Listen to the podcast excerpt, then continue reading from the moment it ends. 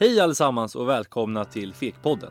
En podd där vi träffar intressanta gäster från några av Örebros alla företag. En podd där vi har den enkla ambitionen att vi alltid kan lära något av varandra. Did you give the world some love today, babe?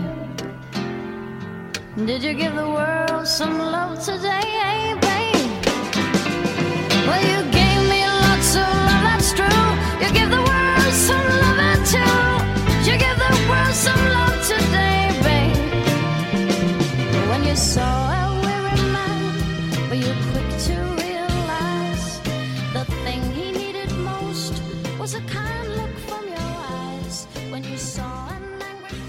face? För Tony Watson och Pauline Harris som skrivit boken The Emergent Manager så är utgångspunkten att ledarskap är någonting som växer fram.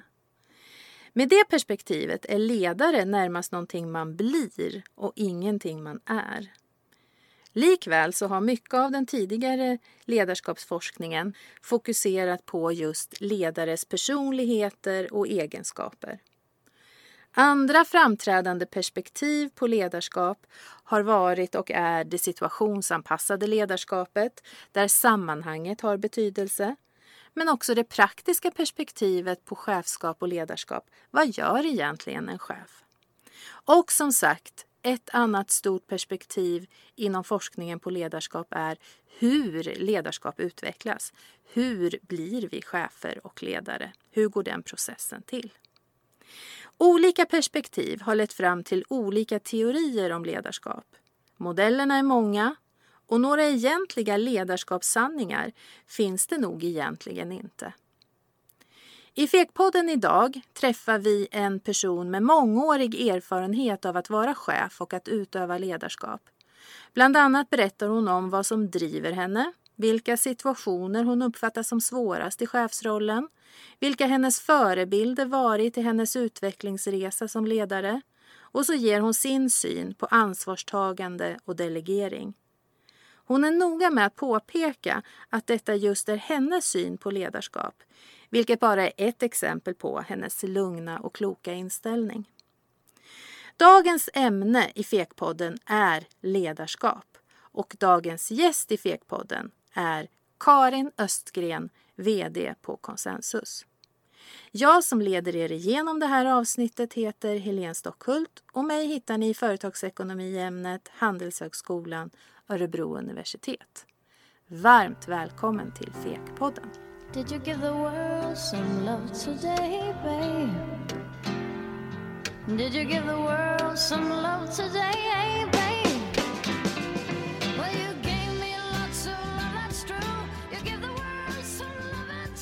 Välkommen till Fekpodden Karin Östgren, VD på Consensus. Tack jätte, så jättemycket. Vi kan väl börja med att fundera lite grann på, eller ställa frågan, did you give the world some love today? har du gett världen, har du gjort något gott för världen? Ehm, för världen kanske att ta i, eh, men man måste ju börja i det lilla. Klockan är eh, bara tio. Klockan är bara tio, jag har bara börjat dagen. Precis. Jag gjorde en jättegod avokadomacka till min son i morse när han kom ner och var extremt trött och sliten och han blev väldigt glad. Vad Eh, sen gjorde jag faktiskt en bra sak också. Jag, var, jag tog på mig löparkläderna och sprang bort för att hämta min bil som har varit på verkstad i över hundra dagar. Oj! Ja, och jag har varit hyfsat irriterad på, på verkstaden och också skällt ut en stackars verkstadskille som har gjort sitt yttersta på telefon. Ja, Eh, och när jag mötte honom så bad jag honom om ursäkt. det eh, var fint. idag. Och det var faktiskt, det kändes skönt att jag liksom kunde säga att jag är ledsen, topplocket eh, for av och det var du som blev drabbad fast det egentligen inte var han som låg bakom det. Och det var skönt att be om ursäkt. Det här avsnittet kommer ju att handla om ledarskap. Är det Mm. viktigt att be om ursäkt i ledarskapet? Absolut. Det tycker jag är jätteviktigt. Eh, vi, vi är fel hela tiden eh, som människor och eh, då, då måste man kunna stå för det och titta någon i ögonen och be om ursäkt. Absolut. Vi spelar ju in det här avsnittet samma dag som vi nås av budskapet att Greta Thunberg har tagit emot ett, ett väldigt fint pris som delas Ja. ut av Amnesty. Just det. Ambassador of Conscience Award. Mm. en ceremoni, en ceremoni vid Washington DC i USA. I motiveringen till det priset så framkommer det att det ges till personer som har visat ett enastående ledarskap och mod i kampen för mänskliga rättigheter. Mm. Som chef och ledare, Karin, skulle du säga att det har blivit viktigare med att man bidrar till världen, till samhället på, på något sätt i ledarskapet som kanske inte bara har med människor, gruppen, företaget och organisationen att göra? Eh, jag vill svara ja på den. Eh, det, jag, så här, det har alltid varit viktigt men jag tror att vi börjar förstå nu eh, hur viktigt det är. Och eh, absolut att det är viktigt att vi som är ledare eh, går i framkant där och, och tar ansvar för mer än bara företagets väl och ve och visar att vi också månar om, om eh, hållbarhetsfrågor och annat. Det är oerhört viktigt tycker jag att alla gör det. Alla ledare gör det. Mm. Absolut. Hur gör ni det i din organisation? I min organisation så har vi mycket samtal om de här frågorna faktiskt. Eh, Vi har ägnat stor del av våren till att prata mycket om hållbarhet och på vilket sätt vi på konsensus kan göra för att eh, förbättra situationen och då främst kopplat till ledarskapsfrågor som ju är vårt område. Och eh, där handlar det om att bygga, hjälpa organisationer att bygga ledare som är hållbara så att eh, vi hjälper till där vi kan. Mm. Eh, och det pratar vi väldigt mycket om. Mm. Och nu har du nämnt din organisation Ja. som eh, är Konsensus, ett Mm. företag här i Örebro. Kan Ja. inte du berätta lite mer om din organisation och om ditt uppdrag, hur Ja. det ser ut? Mm. Eh, mitt uppdrag är ju enkelt att beskriva. Jag är vd. Eh, så att jag är övergripande ansvarig för, för verksamheten. Eh, och företaget Consensus jobbar med kompetensrådgivningsfrågor. Eh, och vi, vi inriktar oss mot rekrytering, utbildning och konsulttjänster till våra kunder. Ehm, och med då inriktningen främst kopplat mot chefer och specialister. Det är där vi kommer mest till vår rätt. Okej. Mm. Och hur kommer eh, ledarskap in i din vardag? I det här uppdraget? Ja. eh, Vad helt- gör man som vd? Ja, precis. Vad gör man som vd? Där kan man välja olika vägar, Ja. eh, såklart. Och min väg som vd har varit från början, har jag varit två och ett halvt år på Consensus. Och jag tror att jag har tagit ett ganska tydligt eh, steg bort från att vara operativt involverad i processerna hos oss. Det låter ju jättetråkigt när jag säger så. Men för att förklara det enkelt, jag försöker undvika att fastna i rutinmässiga sysslor så långt det är möjligt för att jag ska kunna eh, vara en, en, eh, jag på att säga en fri vd som kan vara, finnas till där jag bäst behövs. Ja. Nej, Så det handlar inte om att jag har släppt det ansvaret för att eh, kunna sitta och röka pipa bakom huset. Utan det handlar om att, att eh, som vd behöver jag ta det övergripande ansvaret. Då behöver jag också ha möjlighet att kunna se vart jag behövs bäst. Mm, mm. Vad är det att vara operativt involverad? Vad, vad kan det vara? Kan du ge något exempel på då någonting som du har gått ifrån att Ja. inte involvera dig i? Vad kan det vara för typ av frågor? Eh, ja, men det kan ju vara att kliva in i, i kanske en försäljningssituation eller, eller ha ett försäljningsansvar i, mer konkret så att jag är eh, planerad att vara med ute på x antal eh, kund, Besök? kundbesök och sådär. Okej. Mm. Eh, det är inte jag. Utan istället är det så att när säljarna känner behov av eller vill eller tycker det här är ett, ett möte som skulle vara bra att ha Karin med på. Då kan de säga, har du lust att hänga med? Självklart, säger jag och hänger med. Mm. Men vi har en, vi har en verksamhet som gör att den rullar och går utan att jag är med. Så att det blir lite så här bonus både Mm. för mig och dem när jag hänger på. Eller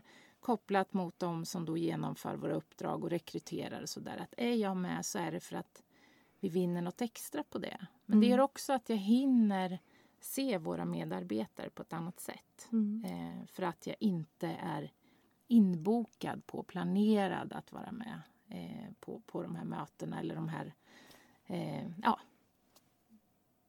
Arbetsuppgifterna Ja, som precis. dina medarbetare är där för att Exakt, utföra. Är precis. delegera ett viktigt ord för dig? väldigt viktigt. Berätta. Hur ser du på det här med att delegera? Ja, jag höll på att säga älskar att delegera. Jag älskar att ge ansvar. Delegera är också ett tråkigt ord i sig, men jag tycker att ansvar, att ge ansvar till människor är ju det vi alla mår väl av. Alla mår bra av att få ta sitt ansvar och få visa att det här gör jag, det här är mitt, det här ansvarar jag för.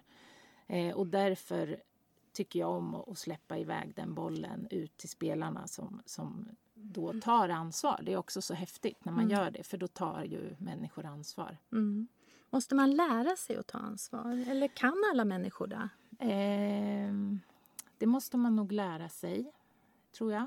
Måste- Eh, Det går hand i hand med den här delegeringen då ja, kanske? precis. Och vissa kanske kan ta lite i taget och så får man... Vissa tar ju bollen direkt och fattar precis vad det handlar om men medan andra kan behöva lite vägledning i det. Mm. Eh, Anpassar du dig som chef och ledare till det då? Eller måste man, alltså man måste vara nästan som en kameleont och känna in och känna av? Ja. Eller hur funkar det där? Jag Ja. har aldrig varit chef. Nej, då ska jag berätta för Ja, dig. Tack. Tack Karin. Ja, nej, men så som jag ser det, för det här är min sanning. Liksom. Så det ju, det kan ju, du kommer säkert träffa någon annan som säger något annat, vilket ju är precis så det är. Men som jag ser det så är det så att, att man måste ha förmågan att känna in vad som behövs i stunden och vad den människan som man möter behöver. Och då kan det vara så att någon behöver mycket mer stöttning och vägledning och då måste man givetvis finnas där och, och ge det. Eh, Mm. Medan andra eh, behöver friheten att få ta det där ansvaret fullt ut. Så, så det måste man kunna anpassa som ledare. Mm. Jag ska avslöja en sak. Jaha, Jag tittat på din LinkedIn oj då. Okej. och där stod det så här om dig som chef och ledare. Eh, Min passion är att utveckla organisationer så att de når sin fulla potential. Eh, Du beskriver dig vidare som en hängiven ledare som trivs allra bäst när du får ta ansvar och vara med och förändra och utveckla andra. Jag är en god lyssnare som är tydlig och orädd i min kommunikation. Så där ja. Stämmer den här beskrivningen fortfarande, tycker du? Ja, det tycker jag faktiskt att den gör. Det Mm. stämmer bra. Hur har det blivit så? Ja du, eh, det är ju livets väg som har tagit mig dit. Nej, men, eh, jag har ju eh, under väldigt många år hamnat i ledarskapsroller. Tidigare då i mitt egna bolag där, där jag tog, tog rollen och jag vill nog säga att jag tog rollen faktiskt, inte fick den utan jag kände att det var min roll att ha. Så att jag ganska, som ganska ung blev ledare. Hur ung var du då?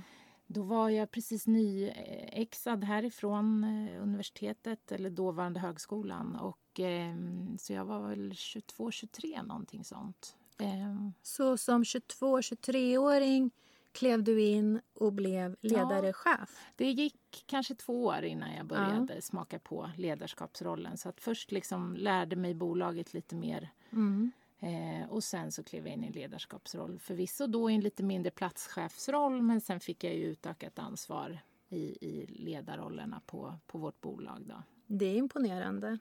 Ja, eh, Vad, ja vad gick du på för minor? massor. Och kommer du ihåg någon? eh, oj, ja, ja ehm, det är klart jag gör det. det. Det har varit många minor men, men till att börja med kan jag säga att som ung ledare så var jag nog eh, ganska mycket mer eh, fokuserad på att bara få igenom det jag ville. Jag var mer hård i mitt ledarskap och mer eh, kanske också rädd att misslyckas. Mm. Vilket gjorde att jag drev på rätt så hårt. Ehm, och det, det är klart att då går, springer man på rätt mycket miner. Men det är också minerna som har hjälpt mig på vägen Mm. och till ett eh, idag mer mjukt ledarskap. Att jag vågar ha kanske ett mer mjukt och nära ledarskap idag än vad Mm. jag vågade då. Mm. Och delegera. Och delegera, precis. Mm. Mm.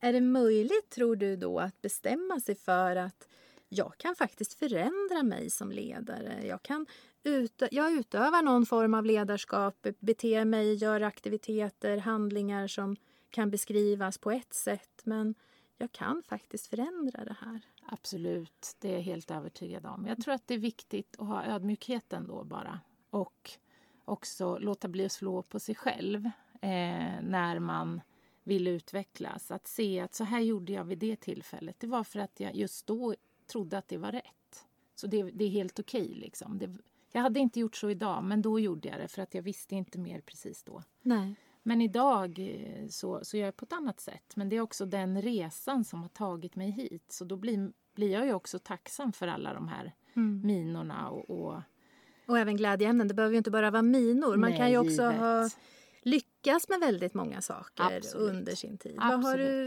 lyckats med som du har också lärt dig av att det här ska jag utveckla vidare, det här ska jag ta fasta på? Ja, det är ju mycket svårare eh, Ja. givetvis då att tänka på vad jag lyckats med. Men det är det jag tror att jag eh, har lyckats med och som har varit med mig hela tiden är nog min förmåga att eh, inspirera Ja. och att ge energi. Och att eh, ja, ge, ge glädje och energi. Liksom. Det tror jag att jag alltid har haft förmåga att göra. Mm. Eh, jag är kreativ och, och hängiven som jag skrev Ja, så det. fint på Ja. LinkedIn. Jag är Ja. hängiven och jag, när jag gör någonting så gör jag det fullt ut och det tror jag att min omgivning känner verkligen det. Hur Så. tror du att andra beskriver dig? Eh, på alla möjliga sätt säkert. Det brukar väl vara så? ja, precis. Eh, jag hoppas ju att, att man beskriver mig eh, ungefär som jag själv uppfattar mig. Att det inte är allt för långt ifrån. Men vem vet? Mm. Jag gjorde faktiskt lite efterforskningar. Jaså minsann. Jag tänkte att det, alltså, det kan ju vara kul att höra vad andra, vad de där andra säger Ja. om, om en ledare. Mm. Och eh, absolut inte några eh, speciellt avancerade efterforskningar. De Nej. gick ganska så snabbt men jag hörde mig helt enkelt för bland dina medarbetare lite grann. Ja. Hur är Karin som ledare? Och eh, eh, olika epitet eller olika omskrivningar som kom då var Karin är en person som säger kör, prova, funkar det inte så ombestämmer vi. Man känner sig aldrig dum i hennes sällskap. Inga frågor eller idéer är fel. Karin är human. Hon bryr sig om och ser människorna som ligger bakom jobbet. Hon vågar ta beslut och sen så står hon för dem. Hur känns det att höra? Ja, jag blir alldeles varm när du säger det. Det är underbart att, att få höra det. Jag blir jätteglad. Ja, det stämmer ju väldigt väl med det du själv säger att du delegerar och du vill få människor att utvecklas och du låter människor få försöka och kanske inte straffas. Man Nej. kanske inte straffas om man, om man begår ett misstag. Verkligen inte. Hur har du kommit fram till att det är det här ledarskapet som funkar bäst? Ehm, ja, dels då genom min erfarenhet där jag, precis som jag nämnde för en stund sedan, har sprungit på minor när jag har valt en annan väg.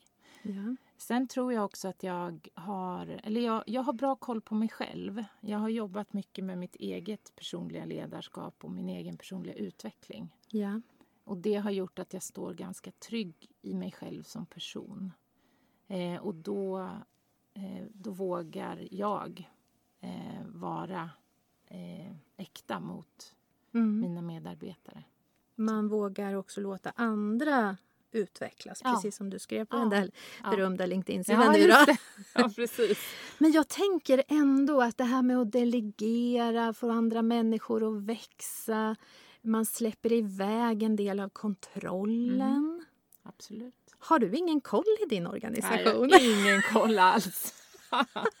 jo, ah, ja, det är svårt att tro det. Nej, men jag har koll. Ja, Eh, hur, får man liksom kon- hur får man kontroll eller hur skapar man sig koll mm. om man samtidigt delegerar så mycket Mm. ansvar till någon annan? Hur gör du? Jag gör så att jag har några få kontrollpunkter. Och det vet mina medarbetare. Att de få kontrollpunkterna jag har, de förväntar jag mig att få 100% återkoppling på. Ja. Eh, hur de sen väljer vägen dit, det är upp till dem. Men givet behöver jag ju veta att vi följer våra övergripande mål och att vi, att vi når de ekonomiska mål som vi har och att vi eh, har medarbetare som är nöjda och trivs. Det kan inte jag bara säga till mina medarbetare. Att bara alla är glada och trivs så är det lugnt. Liksom. Utan jag måste också veta att våra medarbetare verkligen trivs. Och då har vi system för att kolla det. Mm. Så att det är givet att jag har kontroll. Ja. Eh, och jag har ju också i min tur en styrelse som jag rapporterar till och de förväntar sig ju att jag har koll och vill ju att jag rapporterar till dem hur det går för företaget. Mm.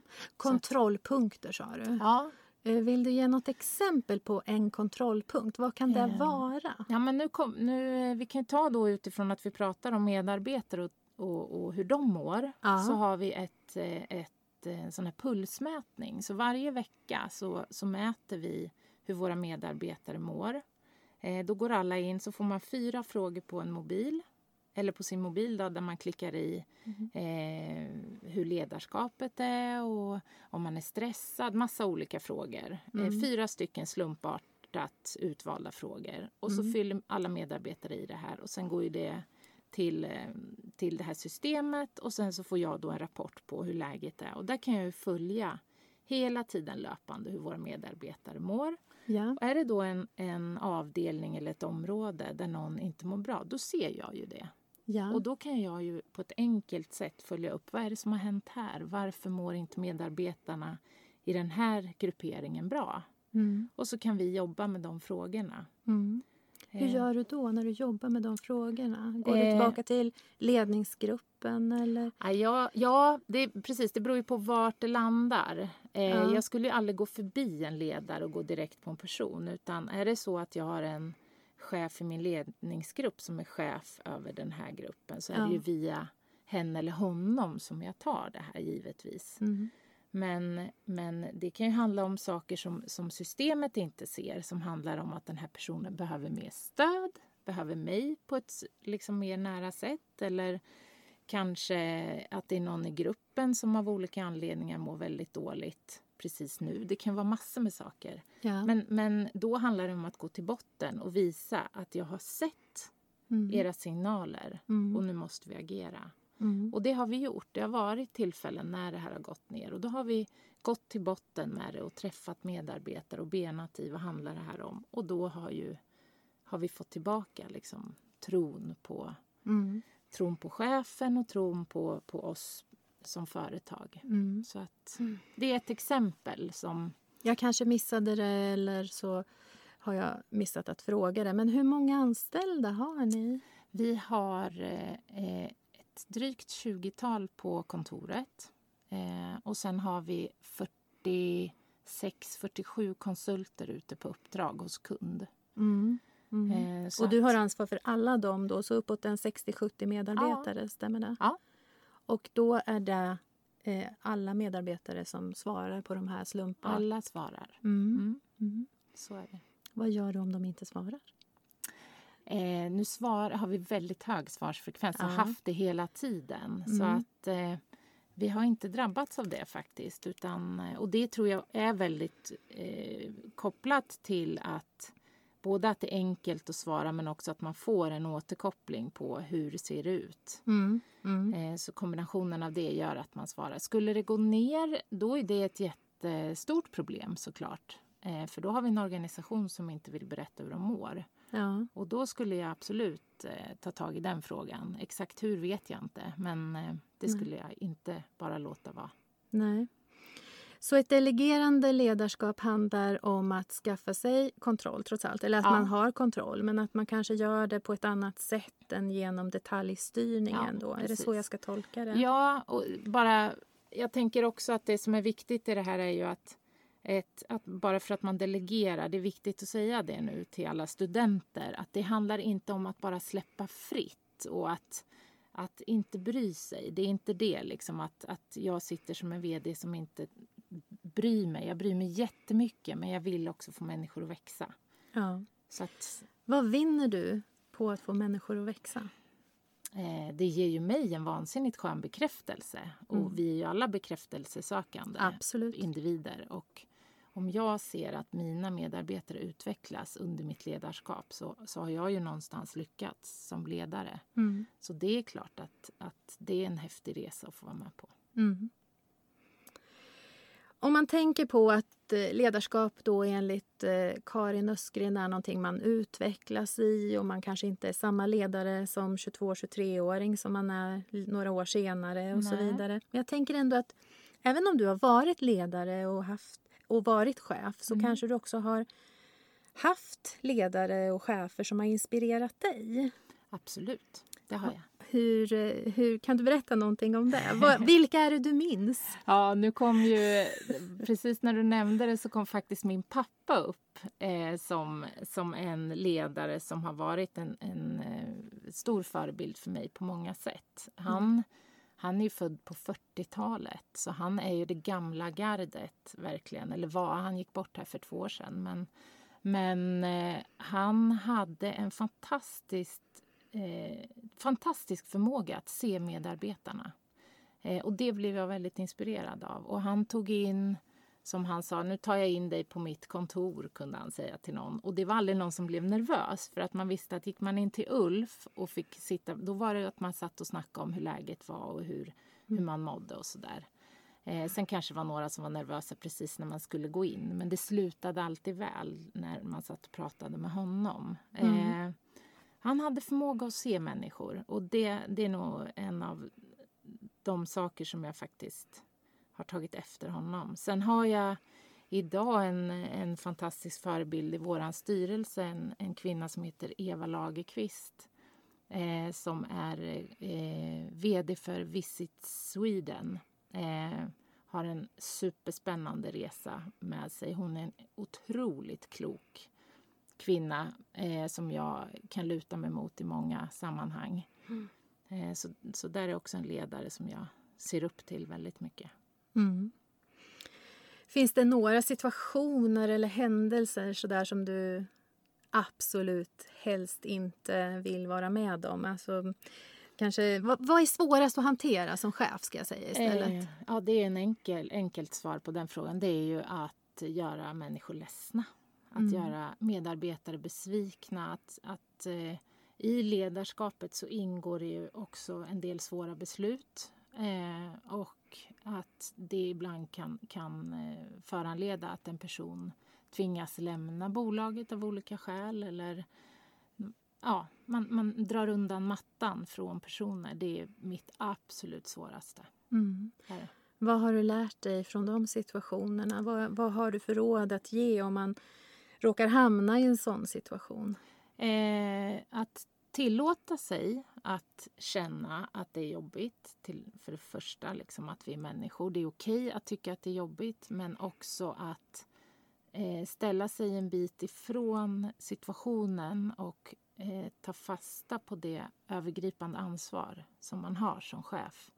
Och att eh, hålla i sig i det. Att jag gör det här för bolaget och för alla alla som, som verkar och jobbar och sliter på det här bolaget. För att vi ska överleva och för att det här företaget ska överleva så måste jag göra det här. Även om det är supertufft. Man Eh, antar någon form av helikopterperspektiv Exakt. eller någon Ja, helhetsbild. Precis. Men, Mm. men och i det då att också tillåta sig den trötthet som kommer efteråt och, och att man är ledsen och att, man, att det är okej. liksom. Och att också samla ihop sig själv efter en sån situation och inte bara fortsätta köra på utan liksom ta en liten paus. Vad har jag nu varit med om? Och hur hanterar jag det? Hur mår jag innan man springer vidare? Liksom. Det tror jag är jätteviktigt som, som chef och ledare. Mm. Eh, ofta så får jag en uppfattning om att det anses vara oerhört attraktivt att vara chef och ledare. Det är många som lockas av ledarskap och av chefskap och så vidare. Och ändå så låter det ju som att man har ganska tuffa beslut många gånger. Och Många chefer och ledare beskriver det som att man har långa arbetsdagar och det är inte kanske så planerat som man tror att det är att vara chef. Vad tror du att den här lockelsen kommer ifrån? Varför det här Ja, är attraktivt det- att vara ledare? Ja, eh, ibland kan man ju faktiskt fråga sig det. Vad är det som lockar? Eh, jag tror att det är något inre driv eh, som en del personer besitter bara. En, en längtan efter att vara i sammanhang där man kan påverka. Mm. Eh, och sen kanske det inte alltid behöver ge sig uttryck i en chefsroll. Men, men jag tror att många av oss bär den längtan efter att få vara med i sammanhang där vi påverkar. Mm. Och för vissa blir det naturligt att leda andra människor vidare. Eh, ledarskapet har vi ju alla. Alla människor har ju ett personligt ledarskap och sen är det vissa som då vill utveckla det vidare och dessutom leda andra. Mm. Mm. Eh, Så jag tror det är något inre driv, eh, lust att vara i sammanhang där man kanske utmanas, där man ställs inför svåra situationer, man får lösa dem, man får en skön känsla av att vara i hetluften och liksom Mm. ta organisationer, människor vidare till nästa trappsteg upp liksom någonstans. Att, att Mm. vara i den miljön. Mm. Men är det, om människor lär sig ta ansvar, man kan driva sig själv, Mm. vad ska man med ledare till? Ja, precis. Jag tror- funderar Ja, lite. det är en väldigt bra fråga. Jag tror att ledarskapet eh, håller på att förändras väldigt mycket nu och jag ser ju så mycket fram emot att få möta de här generationerna som, som är på väg nu. Generation Z och generation Alfa och alla de som, många av dem som är här på, på universitetet som är på väg ut. För att ledarskapet förändras. Eh, och det här hierarkiska ledarskapet det håller ju på att slås sönder och det tycker jag är så otroligt skönt. Eh, därför vi måste liksom få, eh, få bort alla de här gamla strukturerna kring hur vi har byggt upp vår, hela vår värld. Eh, så att ledarskapet kommer se helt annorlunda ut om 10-15 år. Det, det är jag ganska säker på. Mm. På ett positivt sätt. Här på Fekpodden så har vi ett stående inslag som heter Vill du veta någonting så fråga Fekpodden såklart. Och eh, det är studenter som är nyfikna, funderar och som eh, ställer de här frågorna. Mm. Till dagens avsnitt så har det kommit in ett par frågor och jag har eh, formulerat dem. Den första frågan är från Erika Silén som läser grundkursen i företagsekonomi den här höstterminen. Och hon undrar så här. Jag hoppas på att kunna bli projektledare i framtiden och komma fram med idéer och också att leda en grupp mot ett mål. Vad mer konkret innebär det att vara projektledare? Vad gör en projektledare? Och vad, är, vad innebär ledarskap i praktiken i ett projekt? Just det. Vem kan vara mer lämpad att svara än någon som har jobbat i otaliga projekt gissar jag? precis. Ja, det har jag verkligen gjort eh, på många olika sätt. Eh, det för, eh, till att börja med så vill jag säga till Rika att hon kan bli precis vad hon vill. Eh, bara hon vill det tillräckligt mycket så hon kommer att bli en ypperlig projektledare. Eh, och sen eh, tänker jag från ax till limpa. Att, att ha med sig den tanken när man är projektledare så är det oerhört viktigt att man är intresserad av att ta eh, produkten, tjänsten, vad det nu är, från ax till limpa. Att man följer hela vägen, är med hela vägen och engagerar sig. Men att man också försöker ha det här lite helikopterseendet så att man inte blir nördar in sig för mycket i detaljerna utan också tar ett kliv bort. Inte kanske så långt kliv bort som jag har gjort i min roll som vd men ett litet kliv bort för att också få en överblick över hela vägen. Det tror jag är det viktigaste att tänka på Mm. när man är projektledare. Som projektledare så leder man ju ibland andra människor Ja. också så det är ju ett ganska stort ledarskap. Ja, det är det. Är det samma regler, höll jag på att säga? Det är inga regler utan värderingar, normer som du har eh, del, delgett oss här då. Är det samma normer? Ska man vara på samma sätt som eh, ledare i ett projekt som man är ledare i andra sammanhang? Jag tror det. Ja, oavsett... Eh, nu, nu pratar vi om att slå sönder hierarkier och då vill jag inte riktigt säga nivåer heller. Men, men om man nu är ansvarig för ett projekt så tror jag att, att det på samma sätt är viktigt att se de andra människorna som är involverade i projektet. Att stämma av hela tiden att alla gör sitt yttersta men också mår bra och att det flyter på och funkar. Och när det inte funkar, att man också har modet att kliva in och säga det här funkar inte, nu måste vi korrigera. Vad kan jag hjälpa till med? Hur kan jag bidra i rollen som projektledare och så vidare. Och sen våga kliva ur och släppa taget igen. Eh, så att det, ja, absolut, det är samma normer och regler. Eh, bara lite mer koncentrerat då kring ett projekt. Eh, men det är också ett ypperligt sätt att testa på sitt ledarskap. är ju som projektledare, om man tycker att det är spännande med ledarskapsfrågor så är projektledarrollen en klockren roll att kliva in i som ett första steg. Det tycker jag. Vad är det roligaste med att jobba i projekt? Eh, Ja, men det är att man får se, man ser ju effekten av, av det man har eh, åstadkommit väldigt tydligt. Det, blir ju, det blir ju en leverans som är skön. Vi har gjort det här. Den här produkten har vi eh, tagit fram. Eller den här tjänsten har vi jobbat igenom och nu ser den ut så här. Det är en väldigt skön tillfredsställande känsla att, att, att se vad man har åstadkommit. Det är häftigt med projektledarrollen tycker jag. Finns det några utmaningar med att jobba i projekt eller att vara projektledare?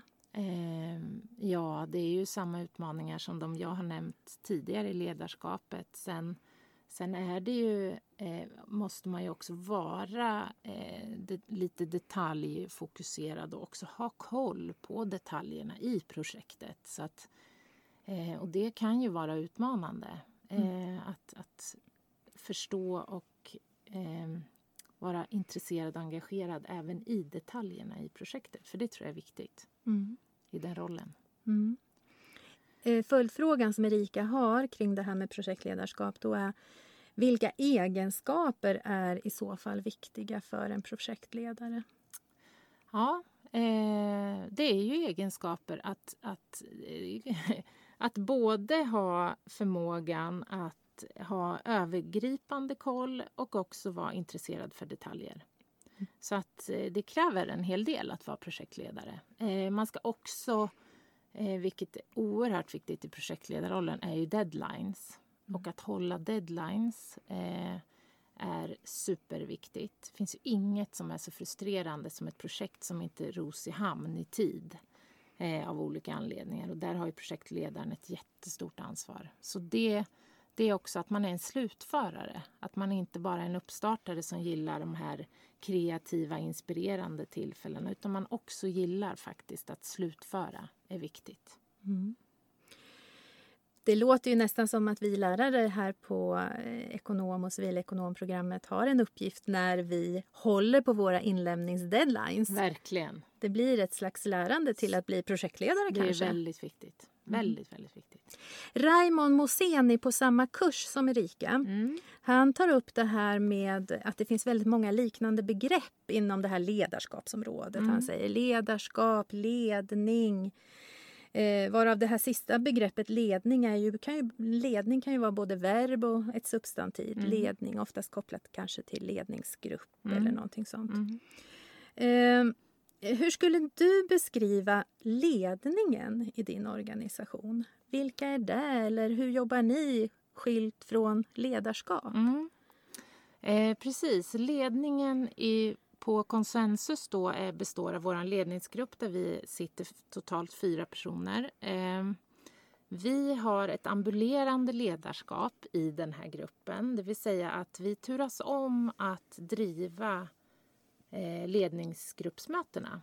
Eh, därför att jag blev så trött på att vara den som alltid skulle förbereda, alltid driva mötena vilket gjorde att jag inte riktigt var involverad i mötena för jag hade som fokus på att driva dem framåt. Så då bestämde vi gemensamt att vi turas om och sen får den person som har ansvaret vid det tillfället också bestämma precis hur mötet ska bli. Vad vi ska göra, vad vi ska prata om och hur mötet ska byggas upp. Liksom. Och, sen, och sen har vi också en person som då eh, skriver protokoll. Och det enda man skriver i protokollen det är om vi kommer fram till några beslut. Eh, så att besluten får vi ner och eventuella aktiviteter som ska ske i samband med möt, eller efter mötet. Då. Eh, och det här har gjort att vi har fått mycket mer dynamiska möten. Eh, För då blir de ju lite som den person som för stunden håller dem. Vilket ju är mycket roligare än att det alltid bara blir på mitt sätt. Det blir rätt tjötigt. Liksom. Eh, och det är väl ett sätt att se på hur man kan jobba med ledning. Eh, och skifta liksom, karaktär på ledning i ett företag för att få hålla energin uppe och sådär. Mm. Eh, Ett Så. bra svar tycker jag. Ledning är eh, ett mer övergripande, Ja. mer lite övergripande begrepp men eller större begrepp och handlar mycket mer om styrning och Mm. administration kanske. ja, precis. Mm. Men eh, det fanns också ledarskap med i den beskrivningen så att vi kan väl hålla med Raimond då att det är lite kluriga begrepp Ja, att hålla isär. Absolut. Det håller vi med honom Är om. du samma ledarperson i alla lägen? Oj! Vi hoppar från det Ja, lilla till precis. det stora. Är jag samma? Ja, det är jag nog skulle jag tro. Jag tror att jag eh, alltid är som jag är. Eh, så jag tror det. Jag tror Ja. att jag alltid är det. Vi börjar närma oss slutet på det här ledarskapsavsnittet på Fekpodden. Eh, om vi avslutningsvis skulle fråga dig, Karin, som har fleråriga erfarenheter av att vara ledare och chef. Vad är den viktigaste lärdomen som du har fått med dig från att vara ledare i så många olika organisationer? Eh, den viktigaste lärdomen är att... Eh, oj, oj, oj. Det var ingen Nej. enkel fråga. Men, men Är det någonting som du har fått omvärderat under årens lopp? Det där som du trodde. Mm. Du var kanske lite inne på det i början. Ja, men absolut. Jag, jag tror ju på ett äkta ledarskap. Och med äkta är att, att alltid utgå ifrån min, mig själv. Liksom. Vad är sant för mig? Vad, vad kan jag stå för? Kan jag titta mig själv i spegeln imorgon bitti om jag driver bolaget på det här sättet? Det är oerhört viktigt. Eh, kan jag kliva in i den här organisationen och känna att jag eh, står för, för deras värderingar och för, för eh, och kan jag inte det, då ska jag inte vara där. Vi ska inte köra över oss själva. Vi måste liksom börja från, från det någonstans. Så ett äkta ledarskap där jag kan vara sann och ärlig eh, och också där jag drivs av passion. Mm. För drivs jag av passionen, Mm. då blir det bra för min omgivning. Annars gör det inte det. Och framförallt blir det bra för mig själv också om jag får jobba passionerat. För då är det roligt. Mm. Och vi måste ha roligt, för livet är ganska kort. Mm. Även om studenterna på FEK tycker att de har en miljon år framför sig och eoner av tid att, att eh, eh, driva, driva sin... Utvecklas och ja, driva. precis. Allt det. Men, men eh, jag, när jag är här nu, när Mm. jag kommer in i de här korridorerna så känns det som det är typ fem år sedan jag gick här själv. Och ändå Så har att- det runnit så mycket och det har vatten. runnit så mycket vatten. Så det är så här, fasen alltså. Eh, fånga stunden nu och häftigt. De har mycket spännande Roligt att du kom och berättade om dina erfarenheter av att vara ledare och dina lärdomar. Det har varit oerhört spännande att lyssna på. Vad ska du göra resten av dagen? Oj, eh, jag ska faktiskt eh, till kontoret nu, träffa några medarbetare och sen ska jag iväg och eh, träffa ett litet startupbolag här på eftermiddagen. En kille i ett startupbolag. Eh, och sen ikväll ska jag faktiskt iväg och ha ett styrelsemöte. Jag är involverad i gymnastikföreningen i Örebro. Jag är ordförande där. Så att det blir- Du kliver är in från en ledarroll till en Ja, annan. precis. Ja. Absolut. Så att det är idag en, en fullfjättrad dag med massa roliga saker på Vi är jätteglada för att du tog dig tid att komma och besöka Fekpodden och du är alltid varmt välkommen tillbaka. Tack så mycket. Det var jättekul. Tack Karin.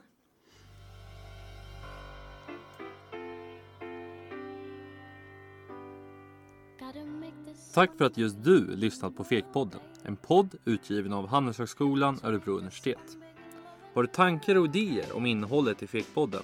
Eller har du kanske förslag på en spännande gäst att bjuda in? Skicka ett mejl till info